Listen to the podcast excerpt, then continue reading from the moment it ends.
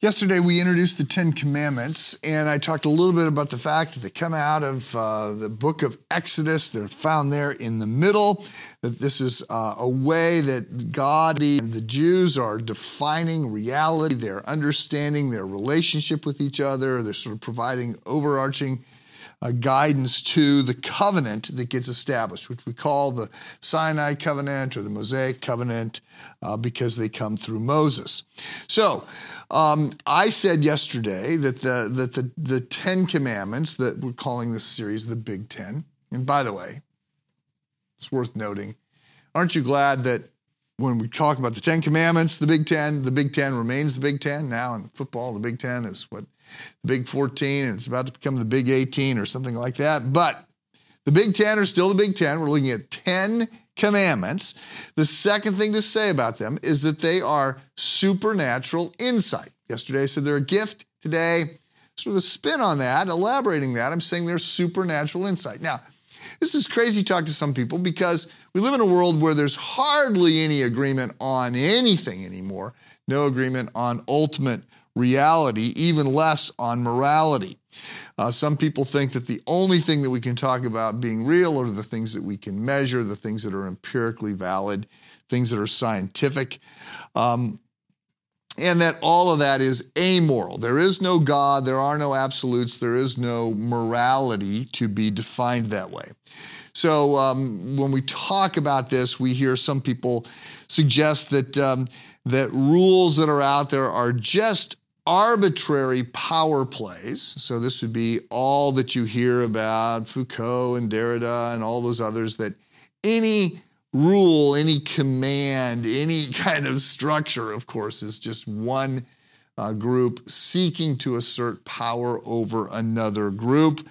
Um, that's, of course, the, the theory or the idea, the starting assumption behind all the critical theories that critical legal theory, critical race theory, all these critical theories is that, that all of this is just, these are just power plays. Uh, a second group of moderns comes at it a little bit differently and doesn't say that there are no rules. It, it talks about the idea that there is a spiritual reality and that we need to be spiritual but it's really, really fuzzy. I don't even know what to call this group anymore. It used to be we grouped a lot of this kind of thinking under the banner of New Age. Um, in some ways, I guess maybe that's still the term that applies.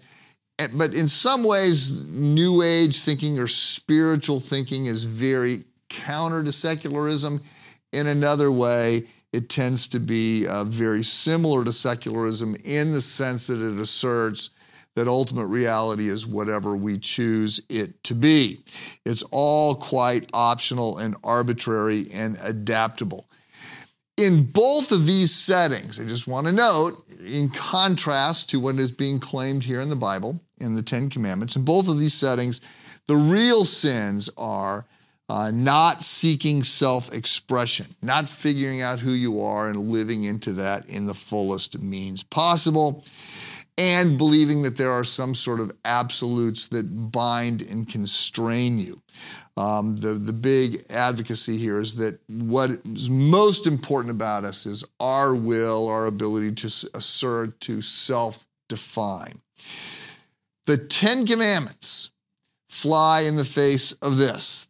The claim is there is ultimate reality, God has given us rules, and these rules are so intricately linked with God that they are they are absolute and that we don't break them so much as we are going to break ourselves uh, against them.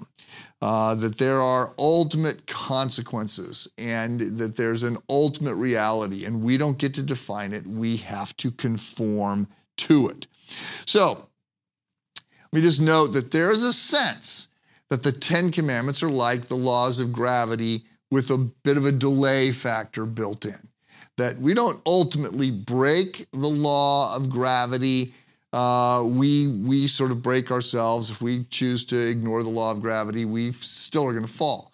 Well, there's a sense in which we don't we don't suffer immediate consequences for lying or adultery or stealing or whatever, but that there will ultimately be consequences.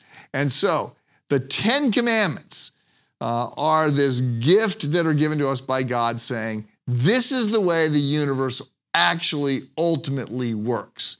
These rules grow out of who I am and the world that I created is hardwired for them.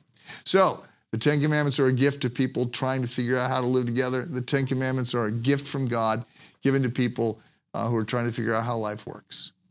Have a good day.